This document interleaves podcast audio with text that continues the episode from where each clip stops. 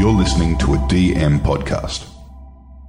I remember um, speaking to Monique Bowley, who I think is head of podcast at ABC now, and she, she, worked with us at Mamamia. And there were a few times after we'd left our jobs where we were trying to make Shameless a thing, and she we kept saying to her like, none of these networks will pick us up. We're just going to keep pitching. And she was like, stop pitching, keep stay like stay independent. It will be the best thing that you ever do, and it has been the best thing that's ever happened to us, and it's probably been the best advice we've ever been given because it's meant we can kind of do whatever we want and also say whatever we want without getting sued. Welcome to Behind the Podcast, your weekly dive into the stories behind your favourite podcasts. This week we talk to Zara McDonald and Michelle Andrews, the founders of the cultural phenomenon which is Shameless Media. Shameless began life as a podcast back in March of 2018 and is now a series of podcasts, a book club, and an influential social media voice. I'm your host, Anthony Stockdale, and as always, I'm joined by Jules Batstone. Hello. If you have not heard of Shameless or are living under a rock, Here's a little sample. So, what's interesting about this is because they're filming in coronavirus lockdown, Lily James and Dominic West have been filming in a bubble. So, he likely hasn't been able to see his wife and four children in months.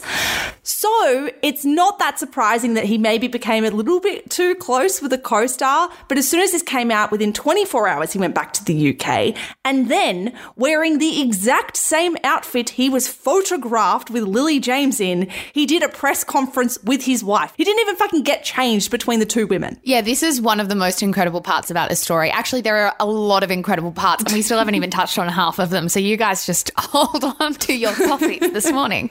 Yes, he is in the same shirt, the same pants, and the same belt, I think you'll find. He just has a brown coat over the top, but it is exactly the same outfit. A big week this week.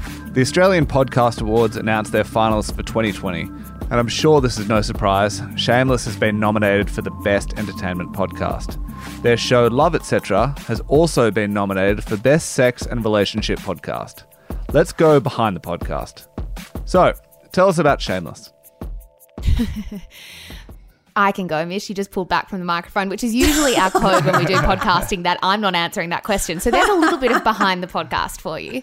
Um, Shameless is a podcast that started about two and a half years ago when Mish and I found ourselves wanting to consume content that we loved in a way that didn't treat our interests as stupid. And I think when I say that, I mean we wanted to have conversations about The Bachelor or celebrity or pop culture in a way that we didn't think was dumb. And I think that we felt a lot of the mainstream media treated a lot of these issues quite literally and kind of didn't treat or give young women the respect we felt like they deserved. So we thought, you know what, if this content's not out there, let's try and create it. So we tried to. I mean, initially we pitched it to our workplace at the time who had a podcast network.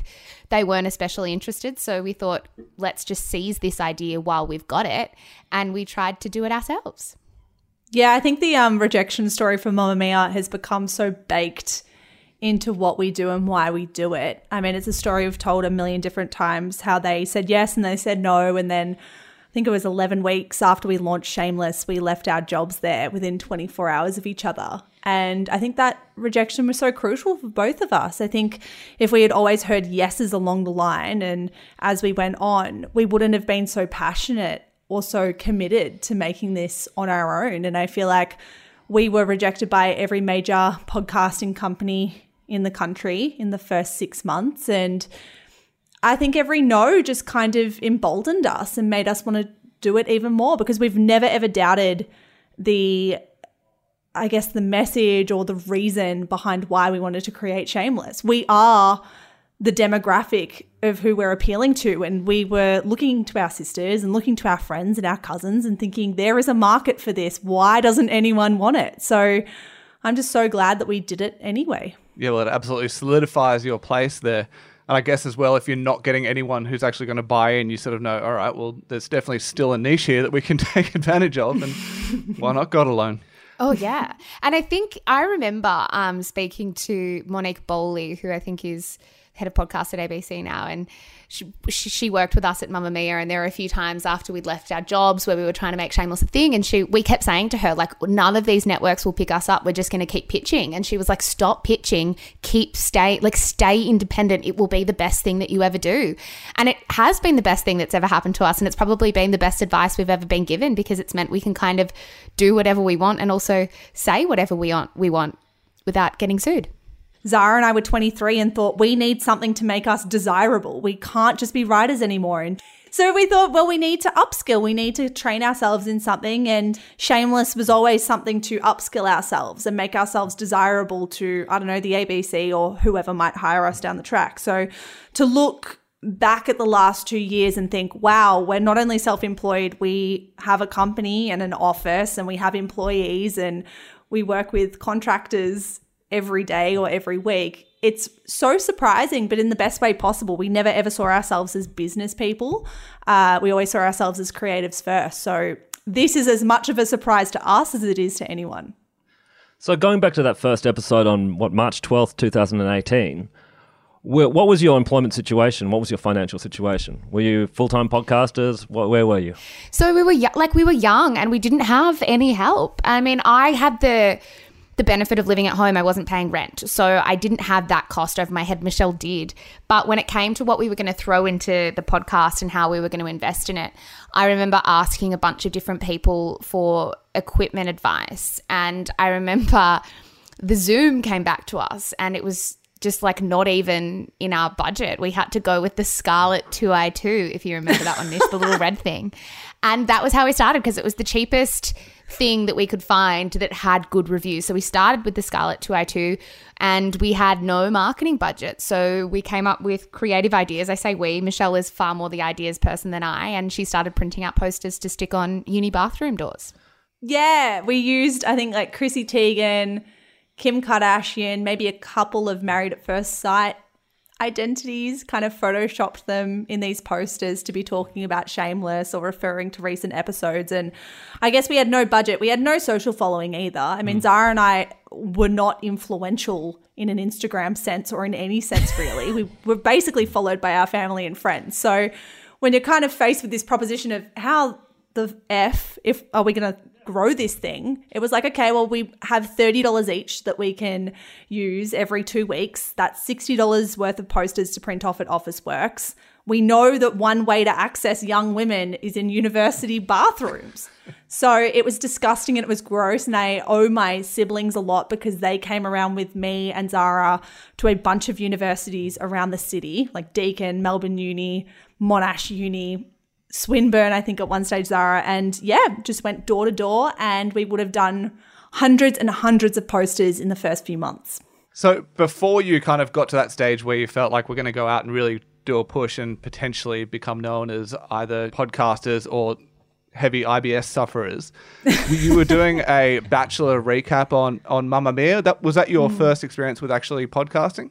Yeah, yeah, it was. And and I think it set us up in a way that was pretty good. Like it was was not a great podcast. I think Michelle will attest to that too. But I remember sitting at my desk at Mamamia and it was all open plan and Michelle and I would have like rather obnoxious twitterings in the office about the Bachelor or celebrity or pop culture. And Monique Bowley, who I mentioned before, just said to us, you know, I need to get you two in a studio. So she put us in a studio and I remember like a couple of hours before the trial run where we were put in the studio, we were like at a cafe, like writing a script and writing notes and like over analyzing the episode the night before, like over planning this thing. And I think that's very much how we've done things ever since. Like we are meticulous planners, even for something that silly and that stupid with not a huge listener reach. We were obsessed with making it good and perfect. And um, yeah, we jumped in that studio, and I, I actually, it's all a blur. I don't really remember. I'm sure people could go back and find it, but I don't have the strength.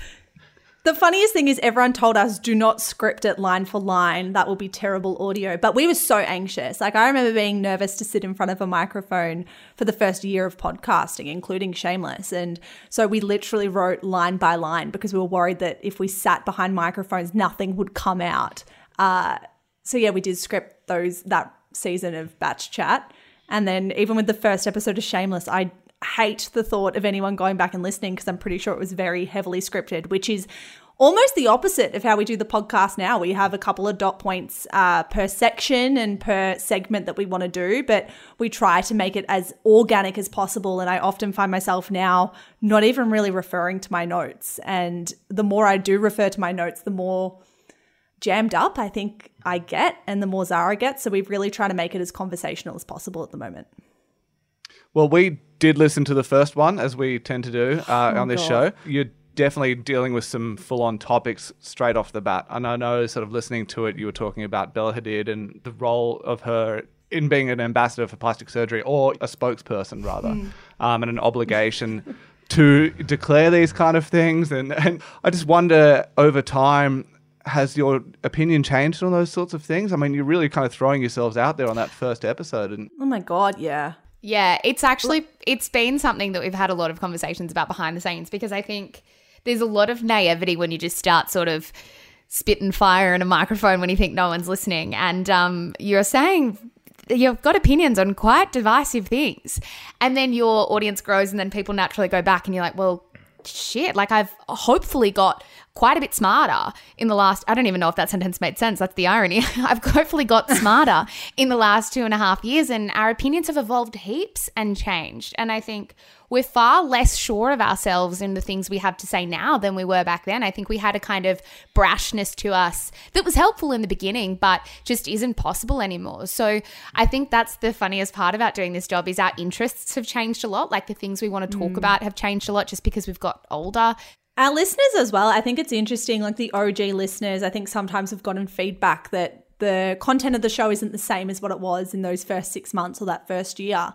And while I respect that and I understand that some people will always want what we first put out and they miss that kind of content, I think there are other podcasts doing that now. Like, I really don't think that that has to be our space all the time. And I truly think that now Zara and I save our big opinions, and we did share them on this week's show in particular, but we do share our big opinions for the moments that count.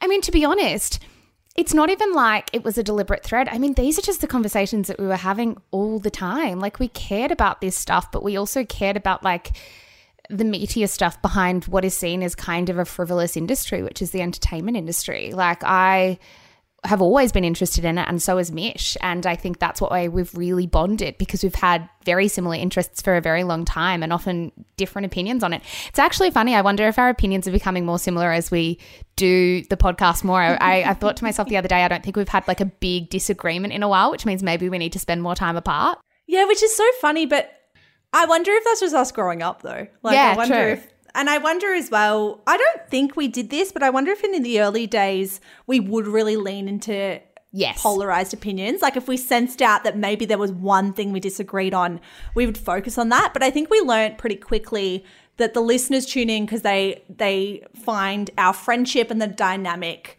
quite inviting. And I love that. Like I the biggest compliment to us is when our listeners say that they feel like our friends or they feel like they know us.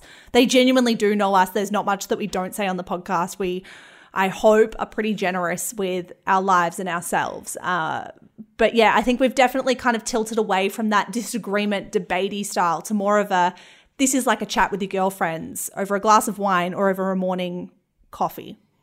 Yeah, that hot take culture being sort of deliberately counterpoints is um, that does sort of wear a bit thin.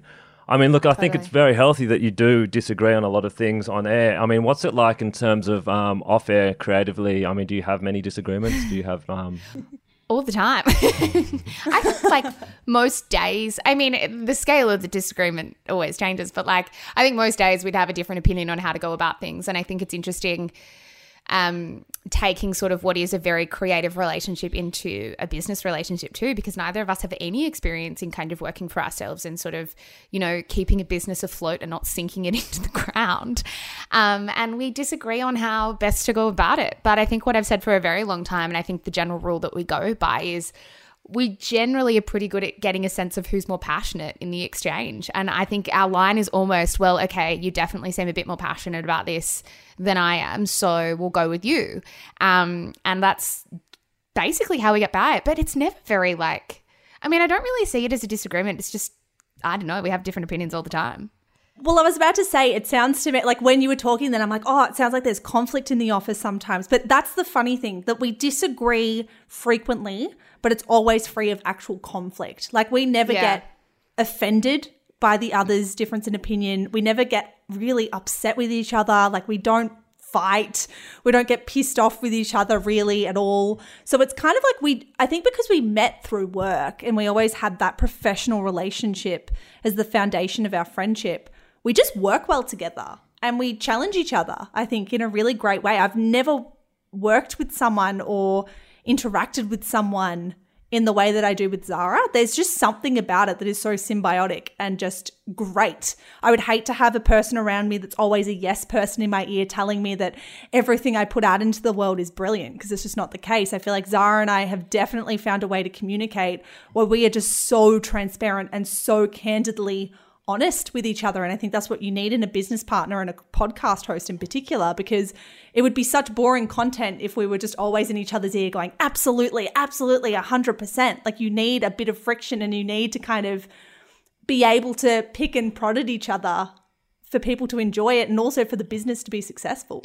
Yeah, it seems like you, you think about all sides of the argument. Actually, you're speaking to people from all walks of life there, and it's it's mm. kind of unpacking and understanding and giving the audiences that understanding of you know people as well. And we are different, but we've got a lot in common. And it's finding that commonality that really seems to work for you guys. Yeah, well, I think when you say like you seem to kind of unpack things and kind of go in almost a circular way in real time, it's probably a skill that we've learned in doing this because I think, I mean, there's no denying that when you are releasing two podcast episodes a week in 2020, you have to be really thoughtful about the words you put into the world. And I would hate to just spit thoughtless words into a microphone and put it out into the world for the sake of it. Like you have to genuinely pour over every word. And I would hate for people just hear that and think that it's all manufactured, but it is a very thoughtful process. And I never want to have um, a debate or kind of present an argument on the podcast where I haven't given it all of my thought and all of my attention because I don't think that's a very fair or respectful thing to do for the listeners. Like, I think it's the most responsible thing we can do to think about every side. So I, I think you're right. I think it's also something that we've evolved into. I don't think that we were always doing that, but I think, like I said, it's a responsibility we've grown into as the as the podcast has grown. I think as well the in convo guests that we get on now certainly reflect what we're interested in more than what they did in 2018 and 2019. I feel like when we to be really transparent, when we brought in in conversation as a series we wanted to do, it was really an idea that we had to boost our listenership. We thought we don't have advertising spend, we're putting these posters up in universities. What is a way to get more ears? On our podcast. And we thought, well, if we get influencers and big identities on the show and they share it on their Instagram feed, then maybe people will come listen. And that tactic has been the best tactic in growing Shameless. And that's all it was in the early days. It was just a strategy to grow the main Monday episode. But pretty quickly, or it probably actually took us a year, probably, probably wasn't as quick as what it could have been.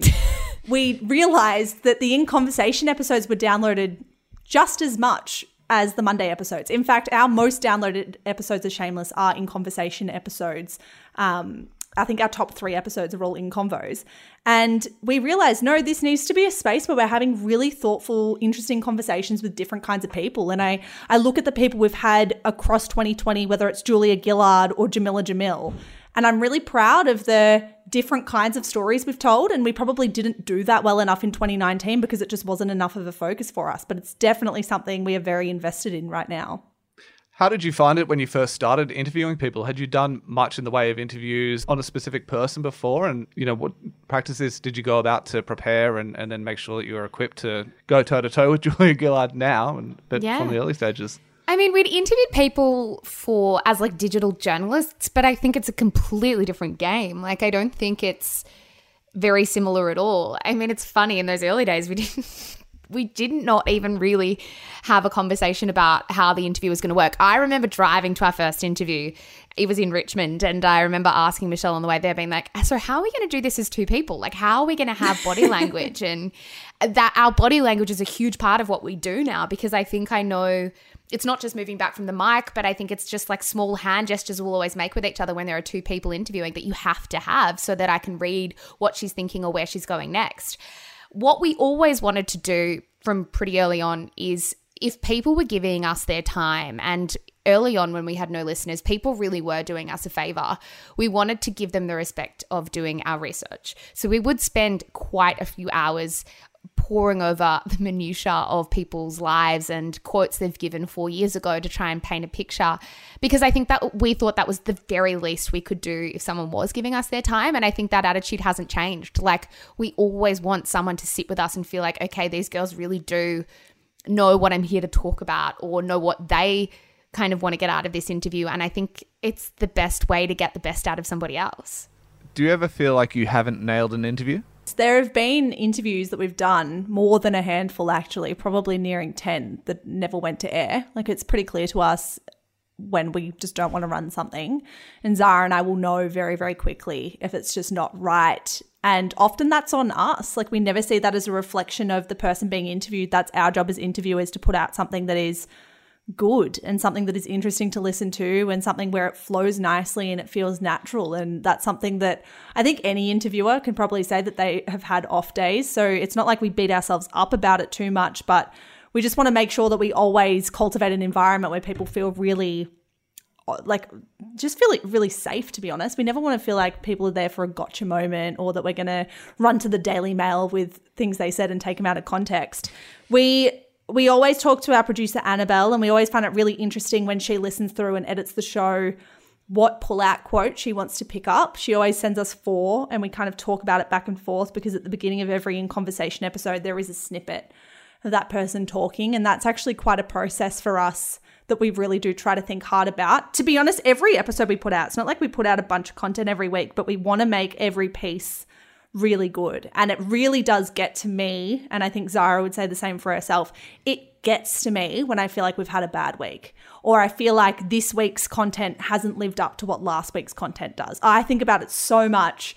And I probably also look back at the past with rose colored glasses, but I beat myself up, not if the content's good, but if the content isn't better than what it was before. Uh, and I, I really don't like putting out mediocre in conversation interviews. So, it's an interesting one, but I think because we're also invested in the show, we're also invested in what we're doing. I mean, everyone we work with is young women, and they're all they've all like listened to the show and been with us on the journey. We're all just there for each other, and we all just want to put out really good content uh, every single day. So it's a really great office to be in. I know I'm the boss, and I know that Zara and I obviously are going to be the most into it, but we just genuinely love the little team that we have. I want to talk a little bit about your process. So, going back to, I guess, the first episode and when you started out, you had this recording device, um, but what was your process? Not much has changed since that first week. Small things have. We always wanted to have three kind of main segments. We wanted to have the quick and dirty. Small things have changed. I mean, the first episode we scripted the quick and dirty, which we'll never do again, um, and we never did since. And sometimes we will go to an episode and we usually plan it. So at the moment, we're recording on a Sunday, the day before the episode drops, which is not good for our social lives, but great for mm. content. Um, in terms of you know, you give the whole week to kind of flourish and and give you as many stories as you can. So we'll often go to each other on a Sunday morning, and we will kind of throw it. We have been throwing ideas out all week, and we'll spend probably an hour talking about what stories will work and where they will work in the episode. We will then sit down for more than three hours each, just really thrashing them out ourselves, doing reading, making sure we have pull out quotes we want to um, use, just making sure, like we, I said before, that we have given the story every thought we possibly could have. Then we sit down to record. It's usually I don't know about an hour to an hour and fifteen. Um, so not not much is usually cut to be honest from the final cut, but it's been like that from the start. And in terms of process of getting, you know, the show to air, it's pretty amazing how our our first processes haven't really changed in two and a half years. And you were both editing, or one of you? yes, yeah. Unfortunately, we um we trained ourselves how to edit on YouTube, and it was a process. There were some episodes that went up in that first year that had major technical problems in them, or editing flaws, or whatever. We don't edit anymore. We brought Annabelle on. Uh, we were producing a podcast for another company called She's on the Money, and we had known Annabelle uh, in a previous job. So we asked her to come across and host that for us, and then we trained her how to edit shows. So Annabelle is our producer at the moment and does all that stuff for us, um, which has been great, to be honest. I think Zara and I love hosting. We love being across podcasts, but the actual editing on audition is not our strong suit at all. So it's been great to be able to outsource that. But otherwise, our process is so similar to what it was in the very, very early days. We we share a Google Doc and uh, we don't look at each other's notes and yeah, we just we also make sure as well that we never have a chat about a segment before we do the segment. We decide on the topic and then we're like, do not say another word. Don't speak to me. Save it for the podcast, save it for the podcast, save it for the podcast. That is the golden rule of shameless. We feel like if we ever manufacture something, it never comes across right. So it's very important to us that the first time we thrash something out is recorded. It's not something that we're trying to recreate after the fact. Does this happen if you go out for a drink together during the week and you've discussed something Yeah. quite passionately, you wipe it from the record? We seriously like as soon as we realize like we stop ourselves sometimes we halfway through a con- like we'll start a conversation and then we'll look at each other like this is a segment. Stop. Like th- no save it for the podcast. We do it all the time to each other. So and it's also tempting because sometimes we're so passionate we want to figure out what the other one thinks. Uh, but I think to be honest we keep coming back to Monique Bowley she has been so crucial in building Shameless and it's so many little gems that she planted in our brains, I think, in the very, very early days. She was the person that told us that. She was also the person that told us a podcast is not just a chat between you two. If you're not going to put any prep into it, and if you're not going to savor every second that you have with your listeners, no one's going to listen. People are going to feel like, well, I'm not involved. You two are just having a chat. What am I even doing here? Am I in the room? Like, you always want the listener to feel like they're sitting at the table with you. And I think Mons probably wouldn't even know it. We try to tell her at every turn, but she in those very early days was crucial in building this show because she was our mentor and she was the one who guided us. And if we didn't have her in our lives, God knows what we would have put out as that first episode. It would it would have been even worse than it already was. I think the brilliance of your show is that you're using these conversations about pop culture to then uh, have broader discussions. And it's sort of a gateway through. And you're getting people in that way, but then you're having these amazing conversations around it, which are incredibly relatable. It's a bit of a Trojan horse, I think. So, back at the beginning, um, were you watching the downloads? Were you sort of uploading and then just hitting refresh every two minutes? yes, every two minutes, genuinely. I, it sounds like I'm joking, but we weren't. Um, we had like spreadsheets from the start. I think our first episode had about 400 listeners, and I have no doubt it was just people we went to high school with who were curious about what the fuck we were putting into the world. Um, but we had spreadsheets. We had sort of targets on where we wanted episode downloads to be, where we wanted, you know, followings to be um, across our social media. And every single week we'd do it in 10 week blocks. And I think before, at the start of every 10 weeks, we'd kind of forecast where we'd want to be by the end of the 10 weeks. And then we'd get to the end of 10 weeks and then we'd have a meeting. Um, and it was always after hours or in some weird restaurant because, you know, we were working different jobs and and we continuously plan and want to have those targets in place. And I, I say now it's a nice story to say, like, yes, we we cared a lot from the start. But I think the embarrassing thing is if if somebody found those spreadsheets at the time when we were only reaching 500 listeners, it would probably have looked a little bit sad. But I think that's that's what you need to tell people from the start is like take it seriously like absolutely take it seriously the, from from the earliest of um days and from the earliest of episodes because i think that's one of the major reasons we've been able to get here is because we care very deeply and always have about the downloads about the the numbers Was there an episode or a moment which really saw things take off? Yeah, there was. It was episode nine. It was called Fact Checking a Healing Princess. It was, uh, I yeah, fact checking an influencer on YouTube and Instagram who told her followers that she cured cervical dysplasia, which is when you have abnormal cells on your cervix. It's a precursor to cervical cancer. She said she healed them by drinking green smoothies and meditating and wellness. And Zara and I, I think it was one of the core reasons that we even began Shameless. We became became really, really frustrated with people with influence online misusing that influence and not being held to account. And I think it was perhaps a shortcoming of mainstream media that no one was really paying attention to Instagram influencers and the words that they were saying and the messages they were putting onto young women. People kind of looked at Instagram went, well, that's silly business and it's teeth whitener and it's waist trainers, but it's not that serious. And I think as two women who grew up in that environment uh, were probably at the I think we grew up in the embryonic stages of influence where when I was 18 and 19, I was influenced to buy laxative teas and starve myself. And I knew how much my relationship with my body was influenced by these women. And then I got to the age of 23 and was like, that is bullshit. Like, the, the stuff that these people are putting out is bullshit and it's harmful and it's dangerous. And I'm mad about it. Like, I'm mad what these people made me do when I was 18 and they didn't know any better. And Zara felt the same about different things. She felt that about tanning oil and things that perhaps risk getting melanoma that she didn't know about that influencers told her when she was a teenager. So, yeah, that episode we put out about this woman that the mainstream media had never discussed, but a lot of young women felt really concerned about. A lot of doctors felt really concerned about. We spoke to the science community. We got uh, statements from Cancer Victoria. We spoke to doctors and we put out this episode that was really uh, meaningful to us and important to us. And I think it was just word of mouth. And that's really how we've grown since day one. People started going, finally, someone's talking about this. And they're at least trying to talk about it in a way that isn't really bitchy. We don't want to come for women and attack their personalities, attack their appearance, be like a gossip magazine. It's never been our game. I would hate to ever appear to be bullying someone, but I will critique your actions. If I think your actions are dangerous, I will 100% tell you that. But I'm not going to call you evil. I'm not going to say that you look bad or that I don't like your hair, but I'll ask you to be better and be accountable for what you do. So, that episode really did find us a listenership. And I think that was when we realized hang on, this podcast is snowballing. Like week after week, we're, we're finding thousands of new listeners all of a sudden. And all these new women are coming to our Instagram page and following us. And that's when we realized there's got to be something here because we have an audience and surely you can monetize that audience.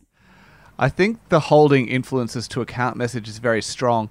You both carry a bit of influence now. How do you manage that responsibility?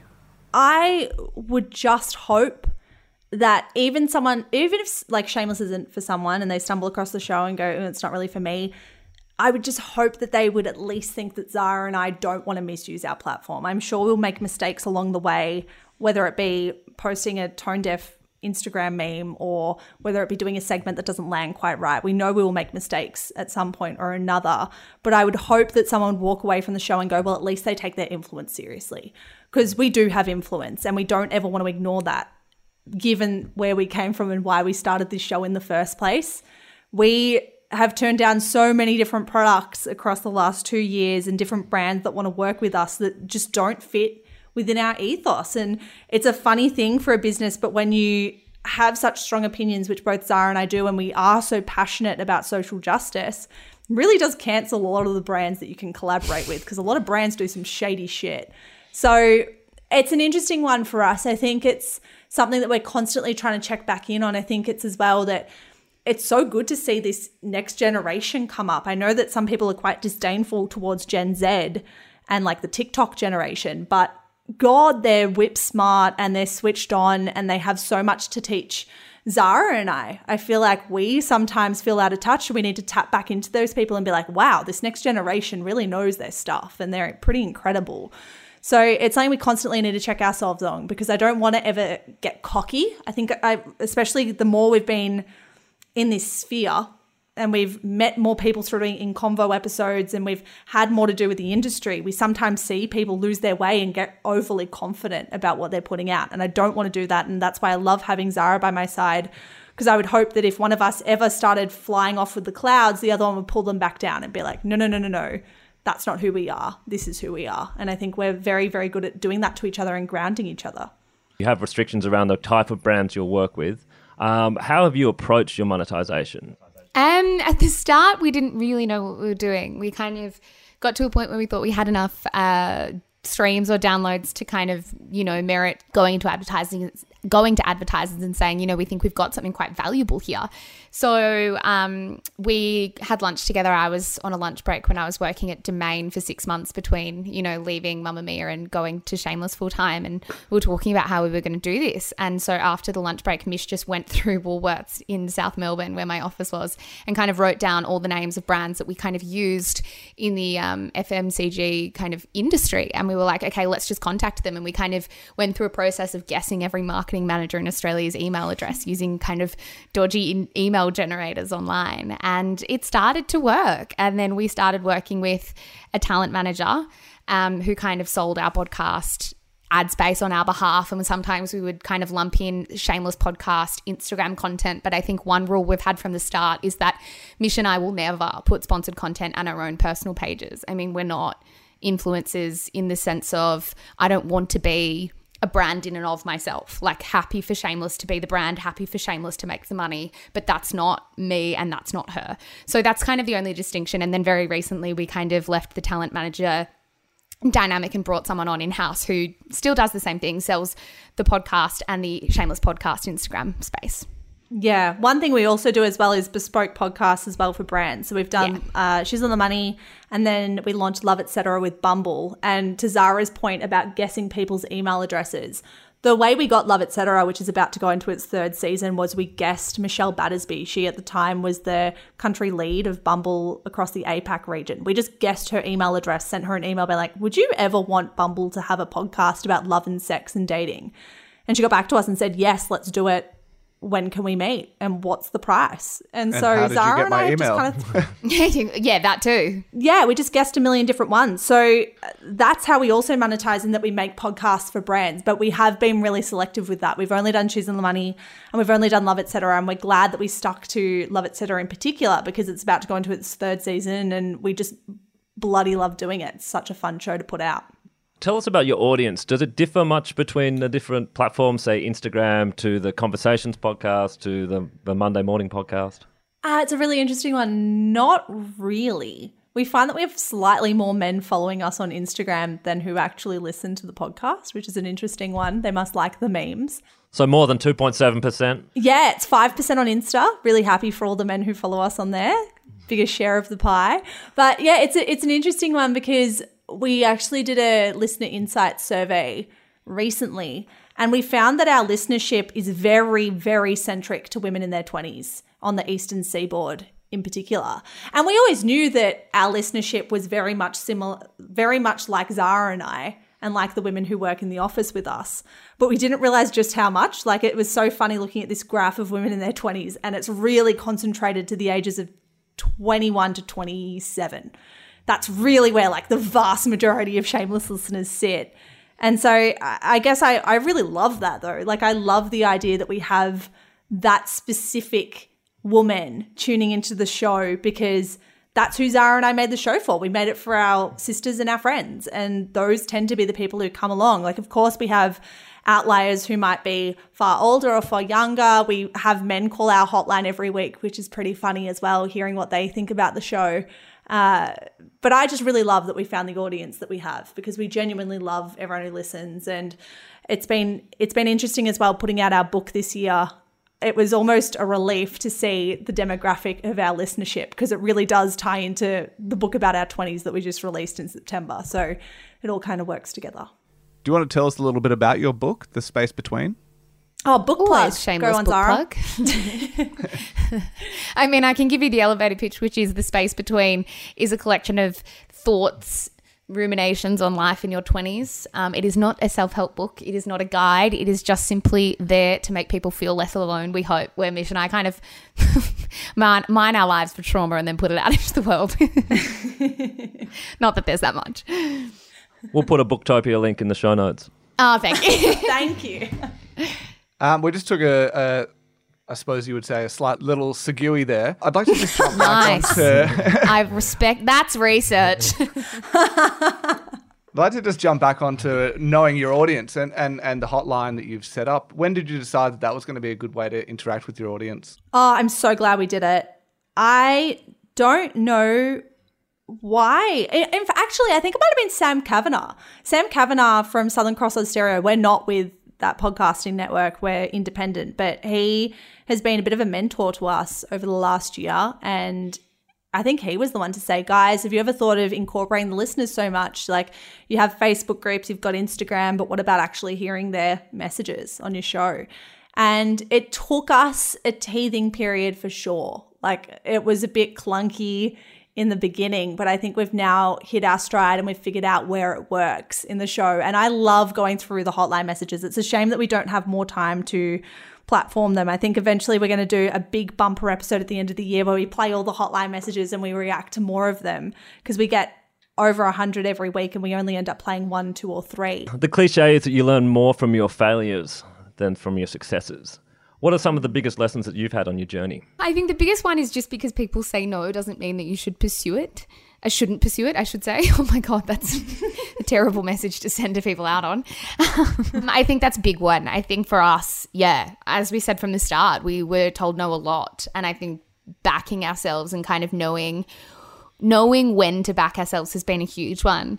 Um, I think another thing for us has been when things go wrong, has been when we pivot really fiercely. Like we're like, okay, that didn't work, or some ball dropped just then. We need to change things and we need to change them right now. And I think they've been the best things that have happened for us because it's often forced our hand to say, we need to make a decision here where we need to change the way we're doing things. And now, almost always, that decision has been the best thing ever. And I know that's kind of a vague way to put something, but um, all of our best decisions, I think, have happened because things have gone wrong. Mm. I think as well, it's been a huge lesson in feedback, figuring out what feedback is worthwhile and constructive, and what feedback is just part and parcel with having over 100,000 people tune into a Monday show within a week. Like, if you're going to have that many people tune in, at least 1% will probably have some issue with one thing that you said. So, that was definitely, again, a teething issue that Zara and I needed to work through. And it was something that I think we went through in March, April, May, June of this year, where it was like this show has grown so much bigger than we ever thought it would. Uh, we don't know how to deal with an audience of this size. We don't have a company where things go to a producer before they come to us. We don't have like a, a wall between the feedback and us. We are the entire company, the entire show. So I think that's been big for our mental health that we're now in a place where we're really happy. Like we genuinely love our work. We feel so fulfilled by it. And we're able to approach feedback in a way that is far better for our well being. I think it's also interesting that the bigger the show gets, the bigger the noise gets, positive and negative. And it's good to kind of come back to yourself and come back to why we started this in the first place and the people who have known us since the very beginning and stay true to all of that. Oh, that's so good to hear because you're doing amazing work. And I mean, I guess there's people always trying to pull down successful women. Um, you know, already enough people trying to do that. So I'm glad you're in a great space there. What would you tell anyone who was starting a new podcast? I think I would say be be really conscious of the minutes that you're taking up of somebody's time. I think, as I said before, it is quite a saturated space and people can click off and go elsewhere. And to be honest, they probably will. So I think it's like being thoughtful um, about what you're putting into the world and what kind of hole you're filling. Like, are you saying the same thing that's existing on every other podcast, or is there a reason that people come to you? And what is that reason that people come to you? I think that's a big one because I think people come to us all the time and say, is the you know industry too saturated for me to start my own thing and we'll always say no but you have to know exactly why you're doing it and you can't just be doing it because you see a podcast that you want to emulate Yeah, and mine would be, and I think Zara will back this as well. We we try and mentor a lot of people behind the scenes to try and support, particularly women in the industry.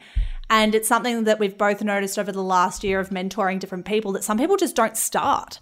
Like they get stuck in this phase of planning and planning and planning for like a year of this podcast they're going to launch. Give yourself a deadline and launch it. You're never going to be perfect in episode one. You kind of need to sit in that prospect of failure that we just spoke about and lessons and learning. Like you're going to learn on the job, you're going to get better. You're not going to get better just sitting in your bedroom thinking about this imaginary podcast. You need to just launch and figure it out as you go. If Zara and I were the exact same at the beginning, if we had the same podcast artwork, same jingle, same format, same approach, we never would be where we are today. Like you're going to grow and learn on the job. And I just wish more people dove straight in instead of waiting to feel like they're ready. Because realistically, you're never going to feel like you're ready. You're never going to feel 100% good about what you're doing, but you have to take the risk and take the leap anyway.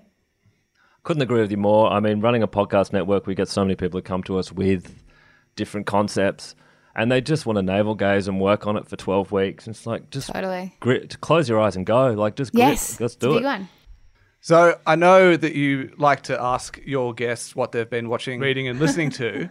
uh, we're obviously a podcast about podcasts, so we'll skip the first two and just ask you what you've been listening to or what you like to listen to in your off time. I am a huge and predictable listener of the daily. I think I listen to it, if not every day, every second day. I think it is like the best produced podcast in the entire world. And I think that it is helpful and smart. And I couldn't recommend it more on a week to week basis. I really do like listening to The Cut's new podcast. Um, I loved their first podcast that they did, The Cut on Tuesdays. And they've just kind of re released um, a podcast into that same feed just called The Cut. And it is really, really good. I do love that one. I back those recommendations and I'll just give one recommendation. I'm not listening to it right now, but it's probably the best podcast in my eyes of 2020. It's called Dying for Sex. It's out of the US and I think Wondery. And it's just the most powerful, emotive listen that I've ever had. And I devoured all of those episodes. And I think every person, I think it's a shame if people don't listen to that podcast series. I think it's a real shame because I, it has stuck with me. Zara hasn't followed my recommendation, by the way. I No, have because you spoiled her- it. Remember when you spoiled it? Yeah, but you can still get something out of listening. We've discussed this so many times. You can still get something out of listening to it. I have not spoiled the like magic That's of the such show. a funny way to recommend something, by the way. It's a real shame if you don't spend your time listening to what I'm telling No, you to listen to. It has changed me. This show, Oh, yeah. guys, has changed me. So if you're listening, dying for sex, look it up now. It's not what you think it is. Stick out, stick it out for like beyond episode one, and you will come and thank me. I can guarantee it. Fantastic. A spoiler free recommendation. So that's well appreciated. hey, look, the other thing that's much appreciated is your time today. Obviously, thank you very much, both of you, for taking the time. Congratulations on all your success. Congratulations on being out of lockdown. Yeah, go enjoy yourselves. We don't want to keep Thank you, from your lovely dinners. Yeah, and Michelle, congratulations on Richmond. Our first dinners. Thank you so much for having us, guys. It's been a great week. Richmond and now a Mexican dinner.